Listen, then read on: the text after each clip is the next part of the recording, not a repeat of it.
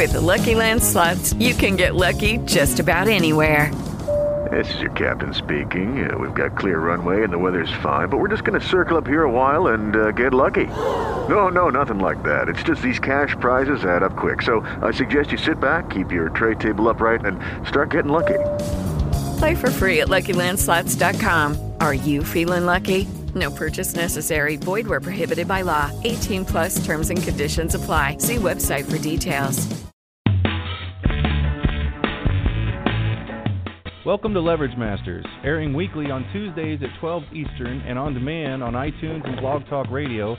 Leverage Masters hosts Jack Humphrey and Gina Gaudio Graves discuss leverage strategy with guest leveragists. Be sure to subscribe to Leverage Masters in your favorite podcatcher for great tips and case studies on using leverage to achieve your biggest goals much faster.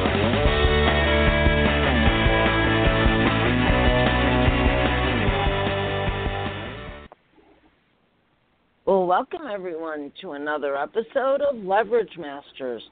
I am your co host, Gina Gaudio Graves, and along with my co host and partner, Jack Humphrey, we are the co founders of TheLeveragists.com and Duvisio.com. That's D U V I S I O.com, the all new uh, ultimate leveraging platform.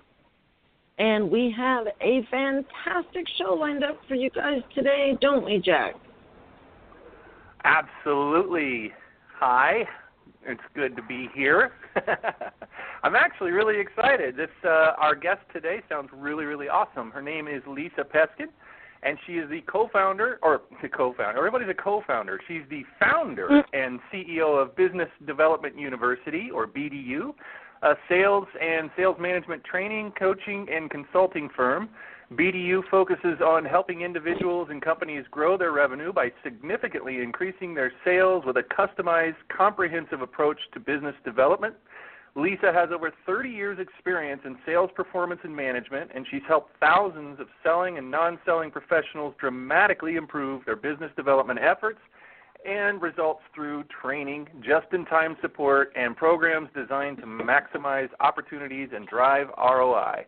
Lisa, welcome to Leverage Masters. Thank you so much. It's a pleasure to be here today.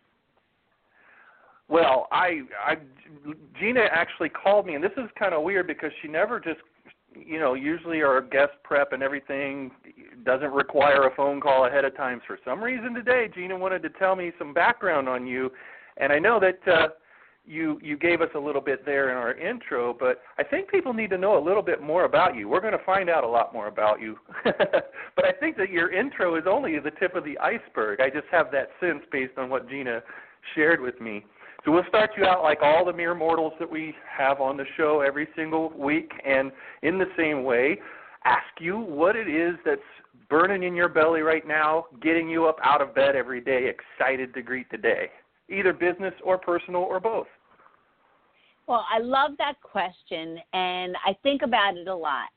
And as I'm getting older, I'm realizing that what makes the most difference is making a difference in somebody else's life, whether it's helping them to be more successful in sales or helping them in helping their direct reports be more successful in sales or the companies that I work with, helping them drive their revenues. I originally wanted to be a doctor, then I wanted to be a psychologist, and now I feel like the way we're making an impact in people's lives is just helping them to be more successful in sales and business development. Nice. Well, that is actually one of our big things. Uh, Gina and I really love talking to uh, and working with and partnering with sometimes folks who are you know, doing the B Corp type thing, doing the service thing, and that people like you come on and just immediately start talking about the service side of what you do is is kind of like what we attract. I don't know why that is, but it's like a 100% across the board the type of people we love to interview, we love to work with because that's so important. And maybe that has to do with age uh because we but it all and experience and things like that, but it also, you know, seems to uh, be the the mantra or the kind of modus operandi that uh, the millennials and everybody talk about now. is really business just isn't worth it unless it's also doing something good to help people, to help the world. And people are wearing that on their sleeve nowadays rather than page six of their website in fine print that one goes to some charity or something. People really know to put that and really love, I think, putting that out there, just like you did and so many people do. So uh, I wanted to ask you just to get into this and give you, people a little bit bigger perspective about what you do, the kinds of companies you work with. So could you talk a little bit about that and give people an idea of the kinds of companies you work with, consult with, help out, um, and and a little bit more detail on that? I think people are going to be excited about this. Well, thank you. And I, I would love to talk about first, you know, when I talk about helping, certainly charity work is wonderful. But what I've realized after 31 years in sales is that nobody out there likes to be sold anything. And I think everybody's got to stop trying to sell their stuff. I think it's all mm. about figuring out a way you could help whether it's an individual, a company, a team, a division with your product or service. And if you can help them, the sale's going to happen. And if you can't, then it's not the right fit.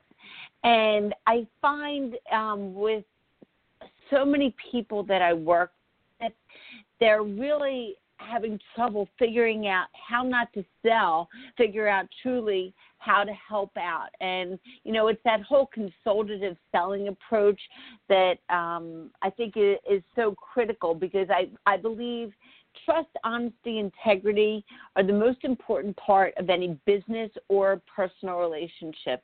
And there are a lot of sales methodologies out there that um, have different tricks. And what I find is it's not always authentic. And I remember being in a sales training one day, and the instructor said, and this is where you sigh. I don't believe anybody should be ever telling anybody where that they should be sighing. So when it comes to sales, I really think that eh, success in sales comes from three different areas. One is, am I doing the necessary activities to fill my pipeline with good qualified prospects on a consistent basis? That consists of keeping our existing client base and getting repeat business, upselling and cross selling, and getting net new business coming in the door. So that's one quarter. The next quarter is process. So once you've got a suspect or prospect sitting in front of you, what's the process that you take them through? How do you uncover key information? How do you run an appointment? How do you present your ideas and solutions? How do you handle objections? How do you close? And we know how someone's doing there by their close ratios. And then the last piece of it is attitude and motivation. and do I am I willing to do what it takes to be successful and am I committed to it to doing that day in and day out, week in and week out, month in and month out? And do I have a game plan or am I just winging it every day? So when you ask what what we do, uh, I'd love to get into that before I, I talk about who we're able to help out. But what we do is we help companies figure out either on an individual basis or on a team basis what their triage areas are. And I define the triage areas are as what three areas that, if improved upon, will have the biggest impact on performance because you can't necessarily change 10 things about somebody or even a team for that matter. But what I learned in I I was at ADP automatic data processing for 12 years and when I left there I was actually managing the managers who had associates underneath them. And what I taught them and what they taught me is if we can figure out those three areas that are going to have the biggest impact on performance, then we could figure out whether it's a training issue, a coaching issue, and then close the gap. So I started my company in 2003, and my passion is figuring out what those areas are in an individual or a team, and then putting together training or coaching or follow up programs to help close the gaps. Because then, if we start working on those areas and get and close the gaps, we could truly impact the numbers. Awesome. That's really cool. That sounds like, uh, and you started that long enough ago that you probably have a case study or two, or some people that you've helped in the past. I mean, insofar as it helped a company, maybe this would be a way to go. Uh, a company that you really appreciated their their mission outside of profits and everything else. Uh, that that you were like, wow, I'm really glad I got to work with this company because they they really have a cool mission as well as now they're much more successful in the in the working with me and that we got through those three triage situations. We we closed the gap. Are there any companies that just stick out in your mind over the years that you just loved working with and maybe are still working with? There are and I, I did want to get to the types that we work with and, and help out because we truly are what we call industry agnostic although we're mostly working with business to business sales, the, the exceptions would be financial institutions, banks, credit unions, financial advisors. But for the most part, we're working with business to business sales we're typically working our sweet spot is companies with anywhere from five to ten million dollars in revenue up to a hundred hundred fifty million dollars in revenue. With anywhere from a handful of sales associates or even one for that matter all the way up to hundreds. And we do a lot in the manufacturing space, in the tech space, in the professional services space, and we also work with a lot of non selling professionals lawyers, accountants, architects, engineers, entrepreneurs, consultants who are more challenged because they're not only responsible for business development, but they're also responsible for fulfillment.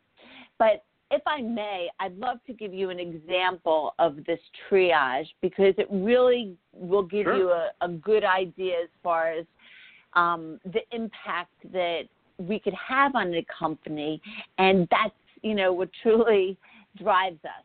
It's all about the numbers.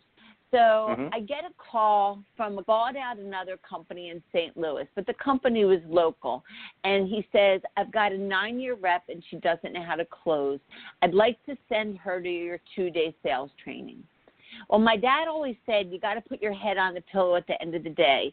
So I said to the guy, What are you going to schlep her all the way here to Philadelphia? Let me just talk to her for an hour and let me see if I could figure out whether it's worthwhile to send her all the way here to Philadelphia.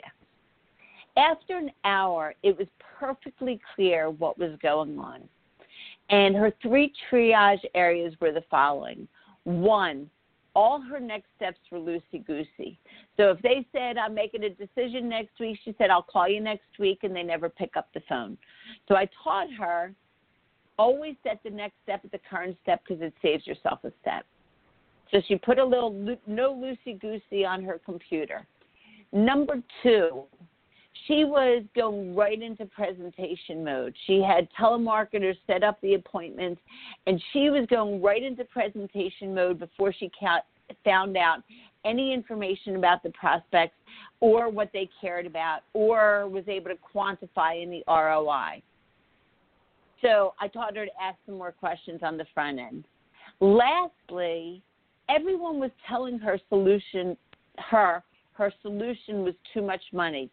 Her solution was $18,000 for a database of physicians and they were selling it to hospitals. And everybody she talked to said, I am not spending $18,000 on a database. So I taught her how to quantify the solution, which is ask how many openings do you have for how month, how many months? Because one opening in a hospital for one physician is $100,000 in lost revenue. So if they had two openings for two months, that's $400,000 of lost revenue. Now, if you go present an $18,000 solution in the context of a $400,000 problem, it becomes a no brainer. I started working with her January of 2015. She finished number one in the quarter for the first two quarters of 2015, hit her annual number that August, and by the next year, completely doubled her revenue. And it was three minor tweaks. And wow. that's just a that's just indicative there's a lot of cookie cutter approaches out there. And what we believe, I used to believe you could cookie cutter everybody. In fact, I wanted everybody to be little Lisa Peskins, have my same work ethic, do things the way I did it, have my same motivations to be number one and get that plaque at the end of the month. But what I realized is not everybody cares about that everybody is different. They have individual strengths, they have areas of opportunity. And if you can figure out those three areas that impact the performance the most, now you can drive the numbers. Wow. You have to wonder how many uh, people have had the cookie cutter experience. I guess you don't have to wonder. You probably get that story pretty quickly. We've tried everything, and now we're coming to you. And then they, are, they must be surprised how much you care about their particular situation and ask them pointed questions about what's really going on with them after having such an experience probably with two or three other people sometimes well the only way that we're going to be able to impact the companies that we work with is to drive the number. And the one thing I wish I had that I have none of, and if any of the listeners have any, please get in touch with me. But it's pixie dust. You know, I wish I could sometimes sprinkle pixie dust. And so we we can tell them what it's going to take to be successful, but then they've got to do the heavy lifting. And for some companies that don't have a sales manager, one of the services that we provide is outsourced sales management. So what we do is we work with the sales associates directly on a weekly or biweekly basis and we do the pipeline review, the goal setting, the review against goals, figuring out what they need to do as far as triage areas, help them develop smart goals, and then we hold them accountable to that on a weekly basis and then report into the ownership. Because what we find is a lot of small businesses it starts by the owner or the founder being the main business development person. And then it grows to the point where they're ready to hire their first salesperson. And so many companies fail with their first salespeople because the owner or the founder doesn't necessarily have the time to work and develop that sales associate. And oftentimes they're expecting results quicker than is realistic. So we're big believers in figuring out what the 30, 60, 90 day game plan should be. And so many sales associates wing it out there. We have a methodology that within an hour, we could put together anybody's 30, 60, 90 day game plan with SMART goals, both activity and result goals that get, get measured and modified based upon results. Nice. Well, that's got to be a relief to people. I mean, it's a, you know, you uh, keep thinking as you're talking you are so many companies leverage. That's you are the definition of leverage for them to bring you in and actually get them results in in fairly quick process. Even though you know some people have too high expectations of how quickly things can happen. A couple of things that you've mentioned already can be fairly quick to turn around and get people on the right track. Uh, and I mean, your you, your company is leverage, basically. Well, it really is, and, and it's all about impacting the results. That's why that's the way we get measured. Are we driving sales? Are we driving results? And I'm a numbers girl. So I understand that when I'm looking at anybody's numbers, I need to take the total number, then I need to figure out how much is going to be repeat business, figure out what we could upsell and cross sell, and then how much net new business we need to come in with, and then figure out what the game plan is based upon how many home runs, triples, doubles, and singles we need to get in order to hit our numbers. And then working the numbers backwards, reverse engineering to determine how many proposals I need out there, how many net new appointments I need on a regular basis in order to hit my numbers. Because no matter what business you're in, it is all a numbers game. Yeah. It's a numbers game that's become also a, a quant or a, it's a quantified thing, but it's also a qualitative thing now in terms of how uh, people in in a lot of industries, now you can go completely extreme to storytellers themselves, like bloggers, um, publishers, authors, uh, coaches, and consultants. Sometimes are picking up on this. But in your world, how much does the qualitative stuff that we just barely touched on at the beginning come into play when you're talking to sales teams and um, because I, I think maybe people, maybe I would be surprised to hear how far that might have developed by now. But you know, through story, not well. You mentioned the woman who was just going straight into her presentation, very, very matter of fact, and I've seen and heard about that so often. It's just, it's a comfort zone. People use PowerPoint as a crutch, or whatever their you know presentation is, and um, it feels safe there. And uh, but story is such a big deal. People want to know more about the companies they work with. I wonder how much that's from a B2C perspective and a B2B perspective. Is that also something you're noticing out there? Um, do you work with people about you know story and brand and things like that, and in the effect of getting more sales or getting the attention of the right people, the right kind of leads with a story? Absolutely. So, yes, there's a numbers game. And when I look at an organization, I look at the five rights, and I even wrote a blog on this.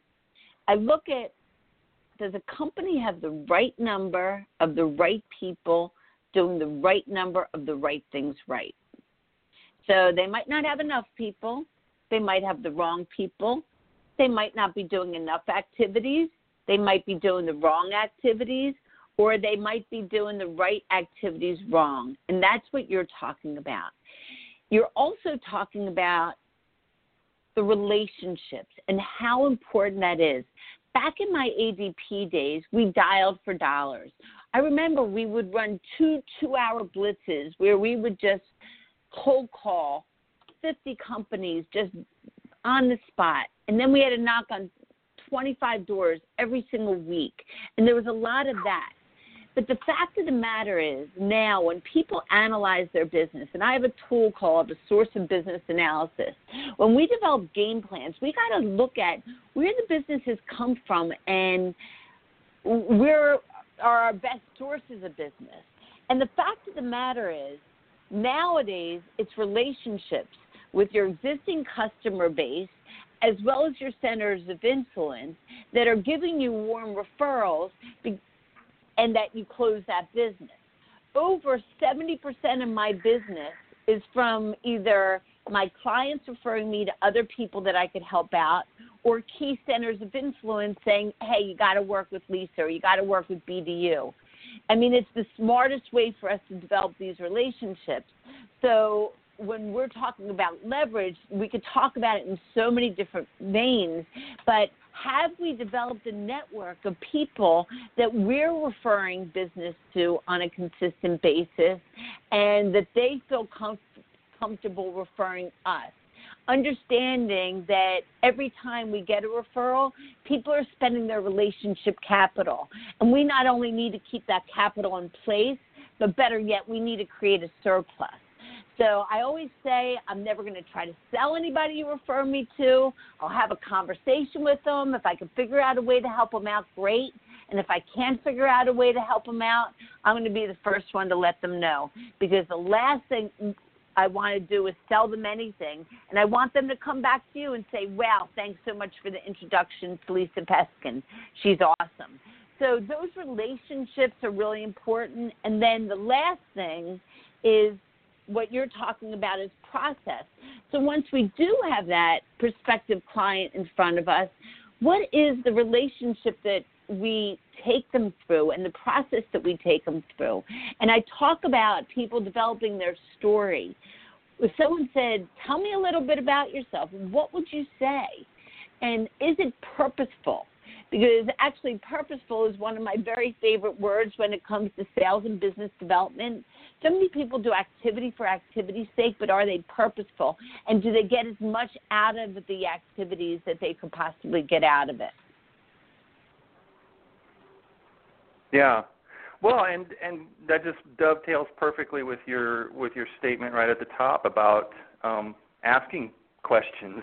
You know th- that relationship begins with other people stepping toward you. I would imagine that that's a more comfortable uh, position to have in sales in general if you can get it, as opposed to the dialing for dollars and all of the you know hard toil that you had gone through to know what that that world is like and to have that experience. And you know banging on doors. I did that for greenpeace many many many lifetimes ago. Wow. and that was really hard stuff. It was the hardest way to sell anything um i'd have ever experienced. And i think i learned a lot from that. Um you know i recall it quite often and go wow i i know what the worst thing to do is as i've done it. So there's got to be a better way. Why can't i just talk to people? In fact that wasn't as hard as it could have been because I had uh, an ex- I just started to do it the way against what my trainers were telling me I needed to do uh, to get the really big checks, to get the really big donations.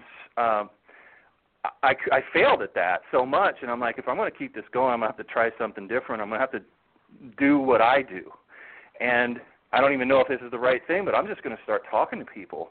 I'd have longer conversations. I'd knock on fewer doors, but I'd come out with a lot more checks, a lot bigger checks. And people were like, "Wait, you didn't finish your territory." And so I had a numbers person always watching over what we do out in the field, and the numbers person it's like they didn't even see how much money I had brought back that day. They were just concerned that I had burnt the turf, which is a, a term that they use when you didn't cover uh, you didn't knock on as many doors. And I'm like, but look at all the checks. And maybe we could rejigger this turf so that it's two turfs because this thing's rich. I'll go back there tomorrow and I'll pull out just as much. And I might be able to get three or four more. And so I started finding myself in a situation with no sales experience whatsoever. I was a telecommunications graduate, uh, at, you know, just fresh in the world, and I I was telling people there, you know, we just need to talk to people, and they were like, no, no, no, we have a system, and even though you brought in more money than anybody ever has out of that turf, I'm I'm more mad at you for not going and knocking on more doors than that. And I'm like, oh gosh, this is really weird.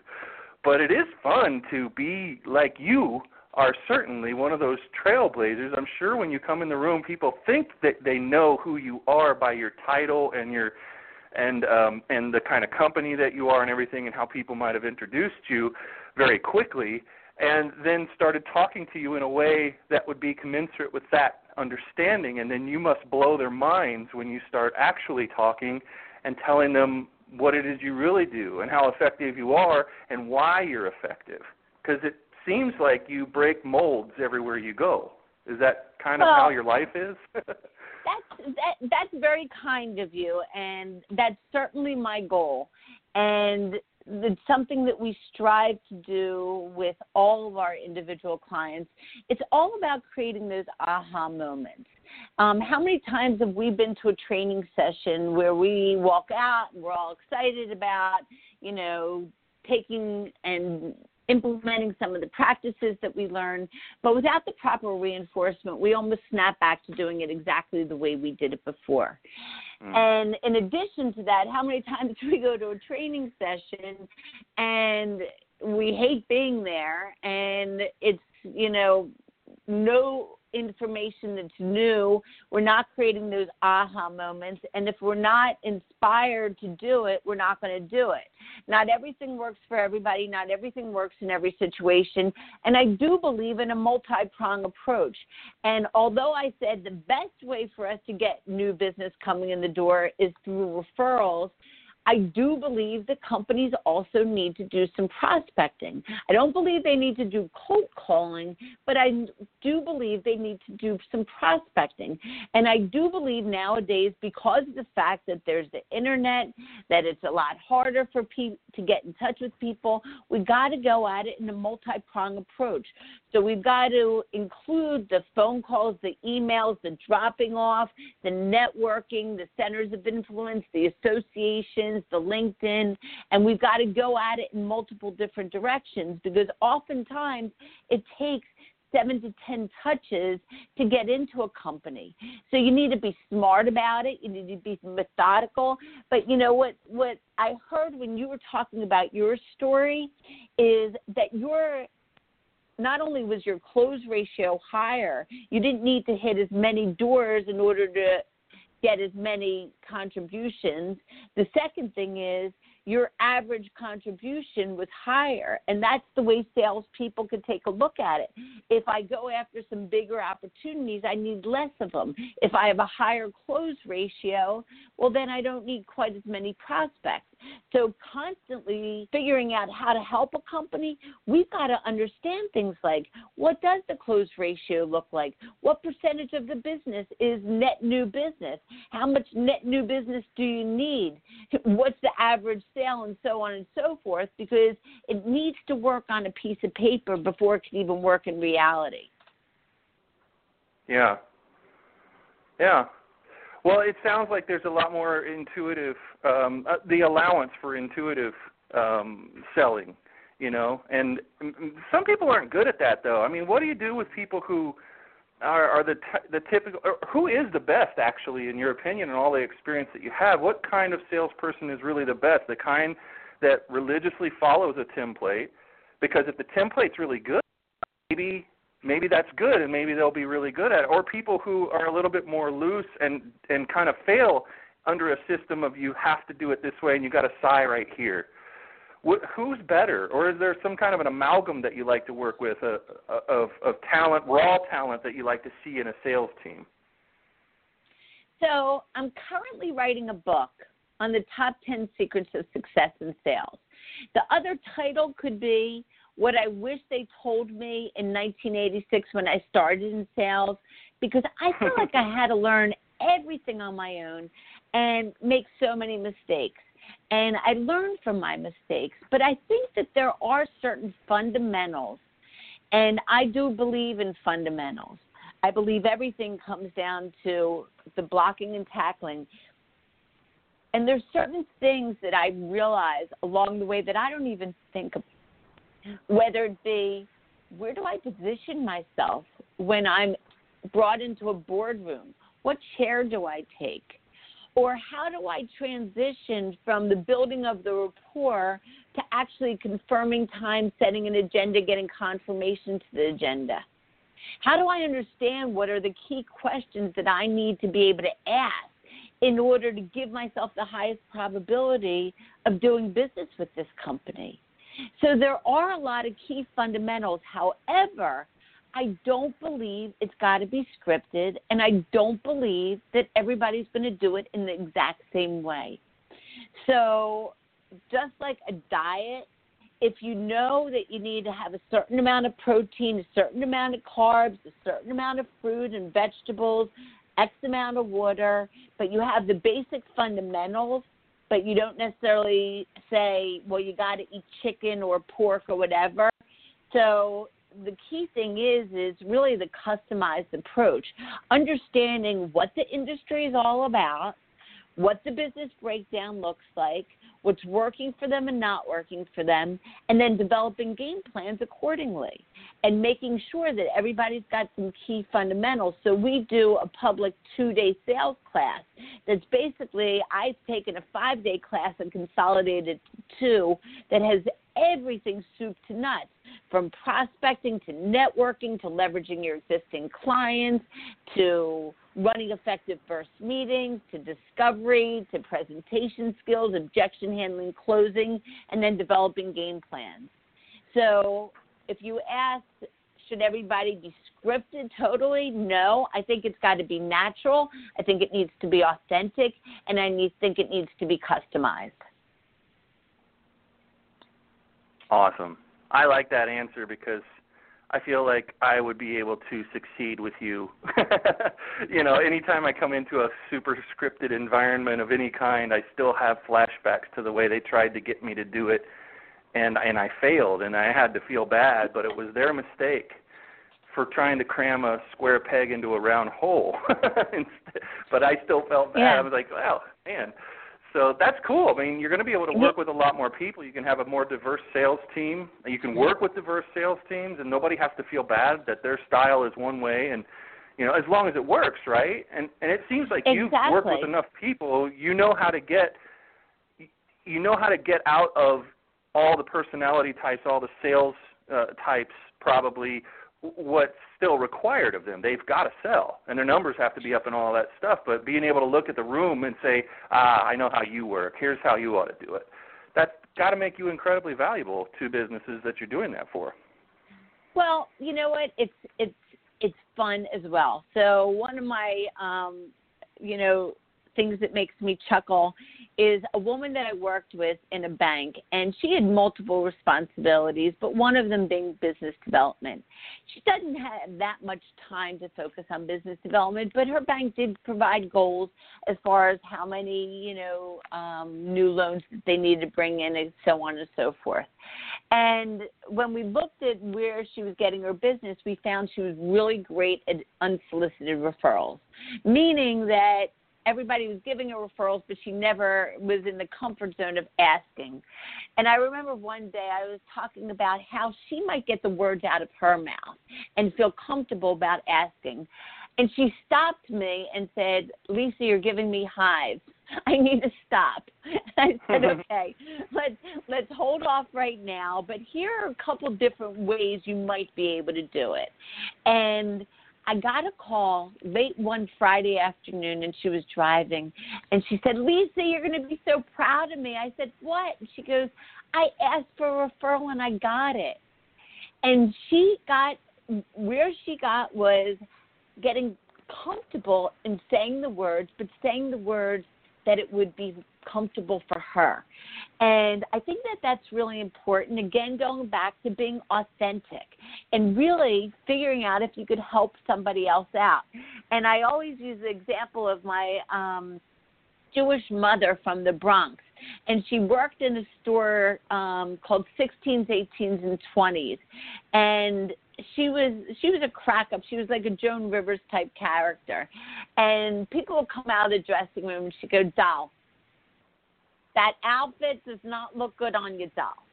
You need to go try on the pink outfit. The pink outfit's going to be much better. And then people would come out. She'd come out with the pink outfit on. She goes, Doll, you look adorable. That's the perfect outfit for you. And I know my New York accent is god awful. But my point better is, than mine. we really need to, if we could help people out or help companies out, great. But if we can't, I'm going to be the first one to let them know because it's going to waste their time and my time. And I always tell them they've got to do the he- heavy lifting. And at ADP, I learned when someone wasn't performing at the level that I wanted to, them to, I look at three things willing, committed, able. I could teach them how to do it. I was never worried about able. But if they weren't willing to do it and committed to doing it, well, then all bets are off. And the other thing that I think is really important for everybody to think about is this is not just working with people that are underperforming. Because I always said, as a sales management manager, your job is to maximize the performance and the potential of each of your direct reports. So the way I look at it is if someone's underperforming, how do we get them to hit their numbers? If they're average, how do we get them to be good? If they're good, how do we get them to be great? And if they're great, how do we get them to be superstars? And quite honestly, you can get a lot more out of your top performers than you can out of your bottom performers, although a lot of people think the opposite. I remember specifically a guy working for me, and his name was Dunkel. And he was 168% of quota. And oftentimes he'd come out of my one on one sessions with his head between his legs.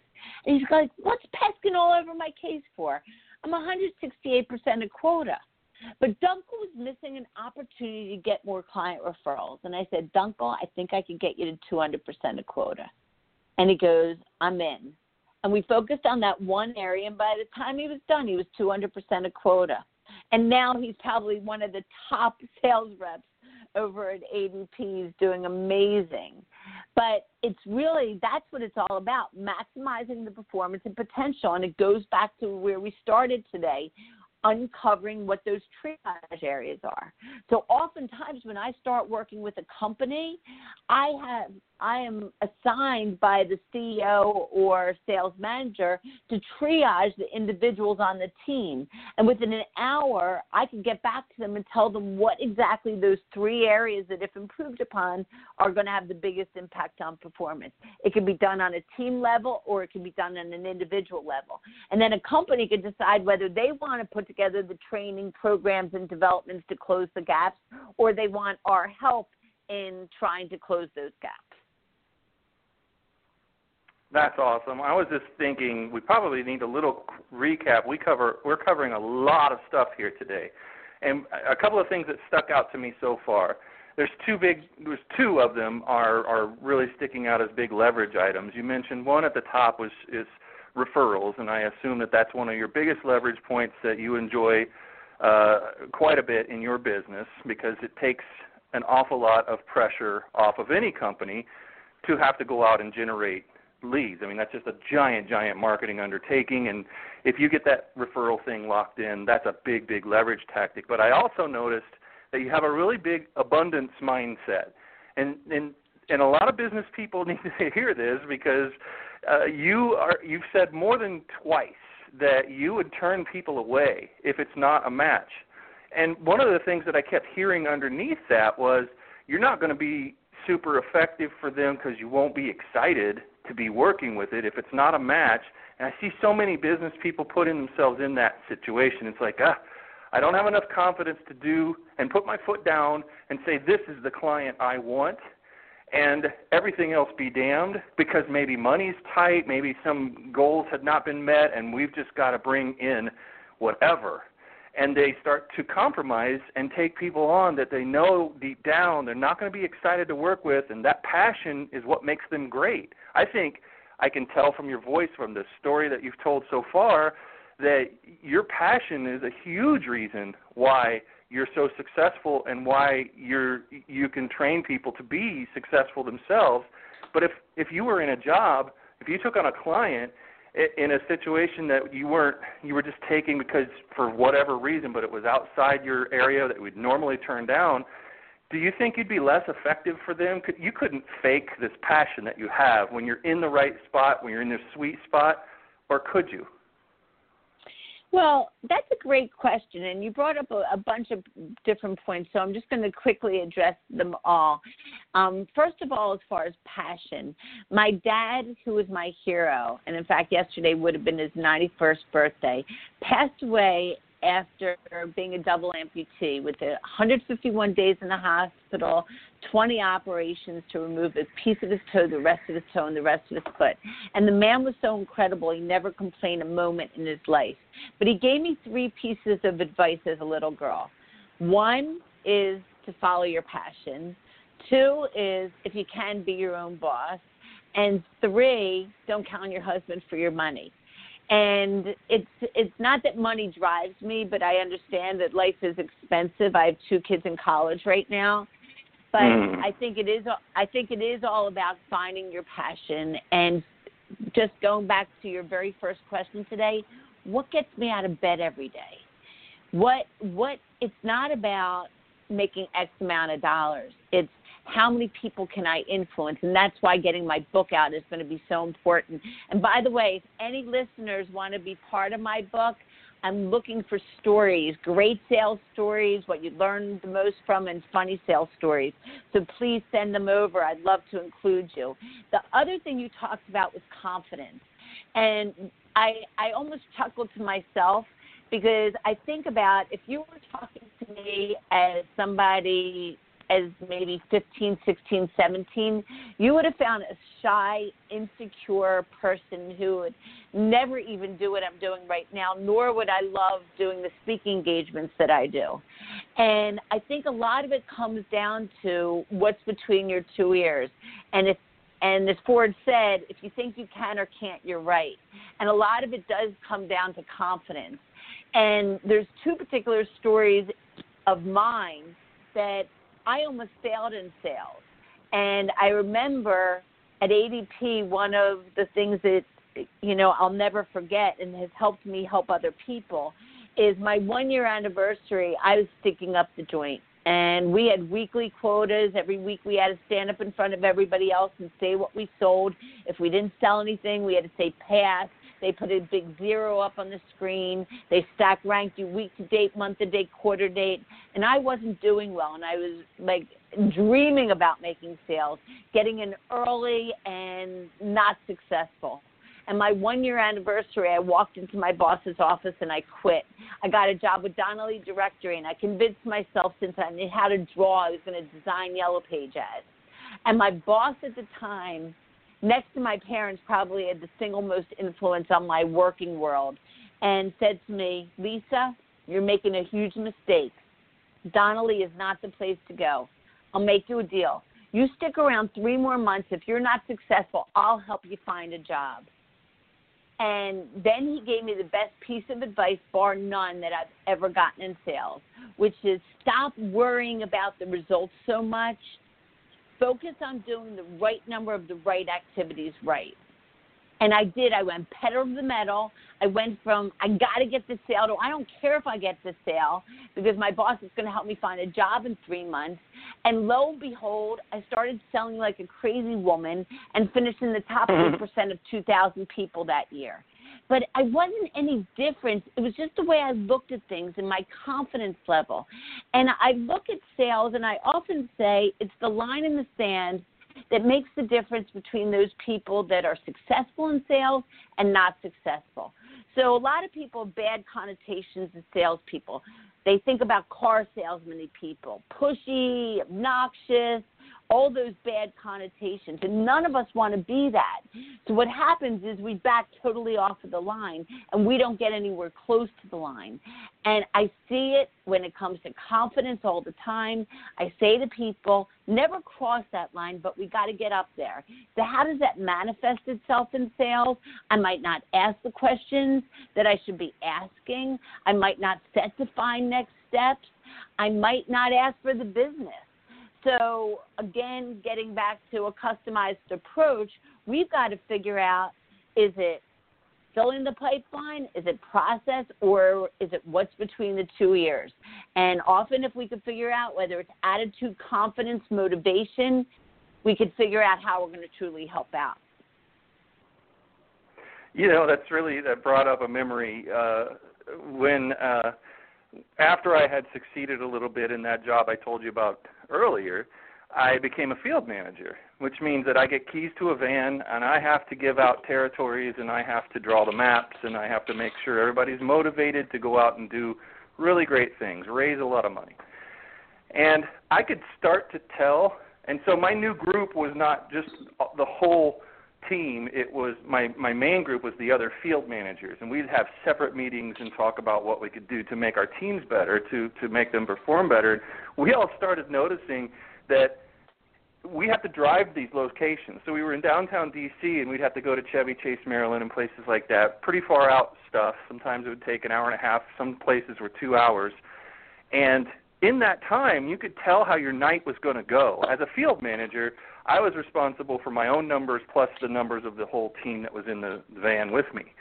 And I had to answer to a whole new, you know, set of questions like how's your whole team doing? And I could tell how I was going to do that night based on the conversation on the way over there that they were all having in the car behind me. and if it was really negative, if it was really down, something somebody and I could watch how one person's energy could drag the rest of them with them like everybody bought is ready to go and they're fired up and everything and then this other person gets in the car and it's their energy. They don't even have to say anything just their energy starts affecting everyone else. And if you didn't get that turned around by the time you got the Chevy Chase and these great big beautiful rich neighborhoods and everything uh you're going to send a whole bunch of Eeyores out into the field and they're you're going to burn all the turf and they're not going to make any connections with any people and it really when you said it was just a flick of a, like a flick of a switch is what i imagine is this the difference between how you feel about what you're doing uh is everything. Like nothing changed for you except that he said he was going to get you a job if you needed one in 3 months.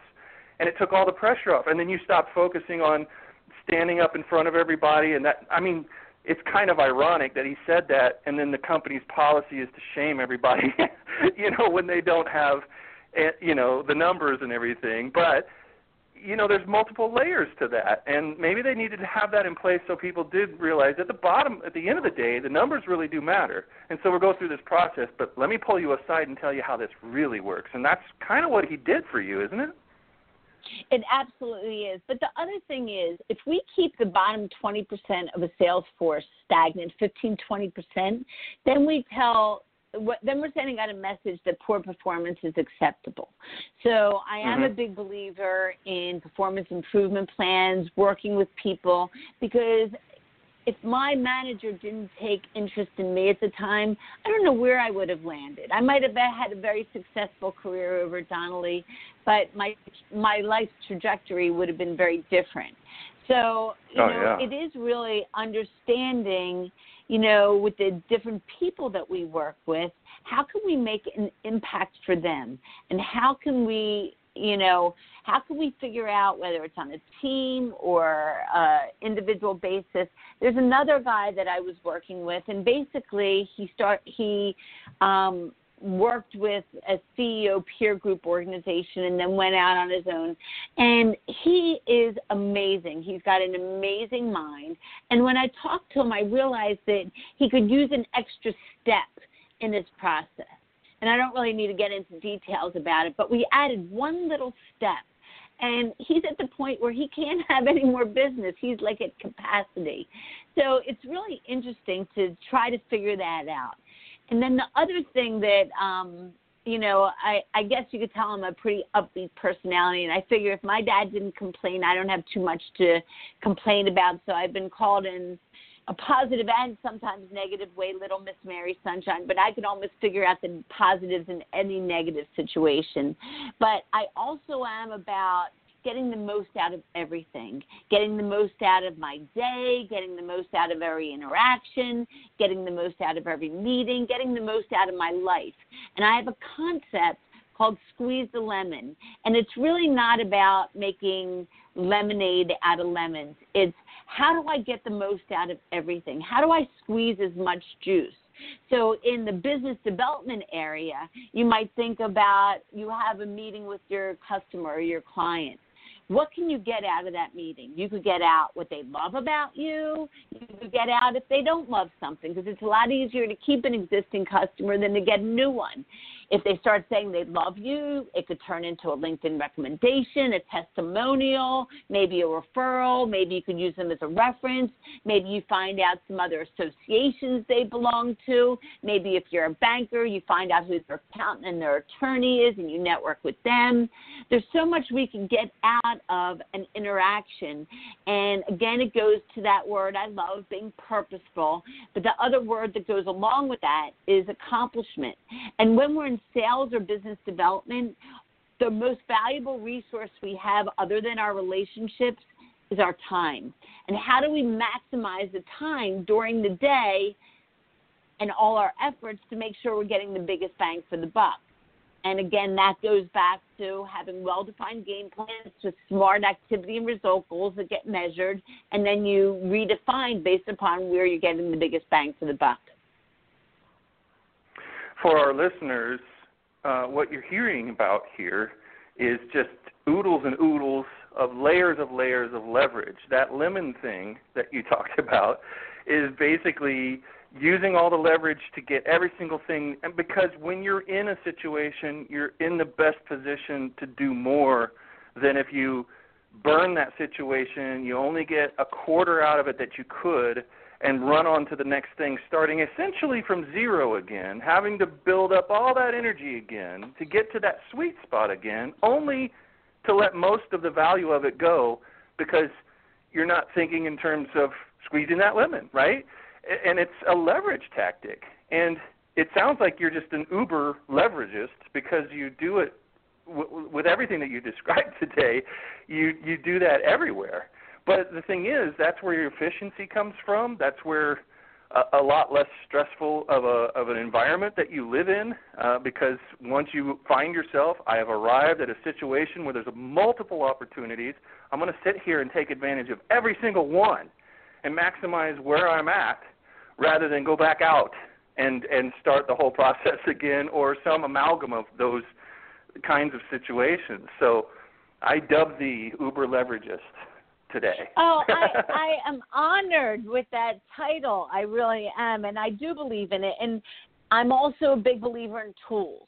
So, although we don't have to script everything out, we developed something called a client visit checklist. We also developed something called a networking visit checklist that is a comprehensive list of everything that we might be able to get out of these interactions. It's not necessarily meant to be linear and it's not necessarily meant to be comprehensive within one meeting, but it's meant to be something that you could look at when you're pre call planning for your appointments and say, oh, what would I love to get out of this conversation? And what would I like to accomplish? So let's say I'm looking for LinkedIn recommendations, and I think that they're huge. You know, if they start saying everything that they love about you, see if you could get a LinkedIn recommendation. Or if they start saying they love um, you know all the work that you've done you might say oh my god that makes me feel so great. Can i ask you a huge favor? Looking at back upon i've set some high goals for myself. Looking back upon the past couple of years a lot of my businesses come from my happy customers just like yourself referring me over to some other business owners that i might be able to help with their sales associates. Do you know of anybody it might make sense for me to have a conversation with that i might be able to help out you know, just lobbing that out there and in a nice way. If they say no, then there's certainly ways you could um, ask them in different ways and get a little bit more specific. But how many times does that opportunity come up and we don't even take advantage of it? And people just don't seem to say no to those things as often as I think people who haven't done that imagine that they do, right? I mean, it's just not you know how to take the temperature of a room. So you're not going to ask somebody for something you don't think that they can easily do most of the time, right? Unless I mean, like everything exactly. has to add up. The math has to add up. So, I mean, your close rate on such simple asks must be close to 100%, right? You know, it it it it, it takes follow up so I don't always get the referrals right away. But, you know, I have a printing company that I'm working with. The guy asked his client for a referral and just landed a $100,000 piece of business, and he was not up against anybody else. There's certain layups that we could get. And you know what? It's just as if we all walk out from our business tonight and there's a $100 bill sitting in the middle of the road. You look around, it does not belong to anyone. How many of us are going to walk over that? We're going to mostly pick up. I'll pick up the 50, the 20, the 10. I'll always go down to a shiny penny, to be quite honest with you. But how many times in the business world or in our life do we walk over opportunities and forget to pick it up and forget to take advantage of the situation and, as you call it, leverage the situation in an authentic, nice way you know, it's all about because people like working with people. We have to use humor. We have to be real. And if if we understand that with our network, it's all about giving and not what we get back, then you can create a strong network of people that really feel comfortable and confident about referring you to other people. You guys can learn more about Lisa and her company, Business Development University, at businessdevelopmentuniversity.com.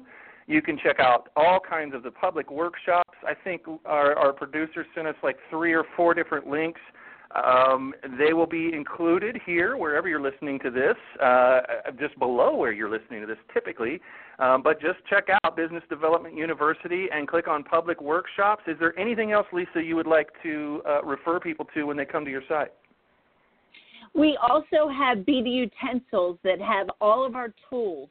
So, any of the tools that I mentioned today that you might like to get a copy of, feel free to go and get take advantage of the BD utensils. And if I could help you personally and you want to just have a little powwow to see if I might have some ideas for you or your business, don't hesitate to reach out to me. Lisa, thanks so much for being on Leverage Masters. This was really, really fun. Thanks so much. I appreciate the opportunity. Great selling, everybody. Thank you, Lisa. and let me just sum up everything you said today with one line. What Lisa's really talking about is what I call serving while strategically monetizing. And that's what it's all about, guys. We'll be back next week, same time, same place. Have a fantastic week, everybody. Thanks again, Lisa. We'll talk soon. Thank you so much. Tune in next week for another episode of Leverage Masters. And don't forget to follow us on Facebook on our Leverage Black Book page to keep up with the latest. We'll see you next time on Leverage Masters.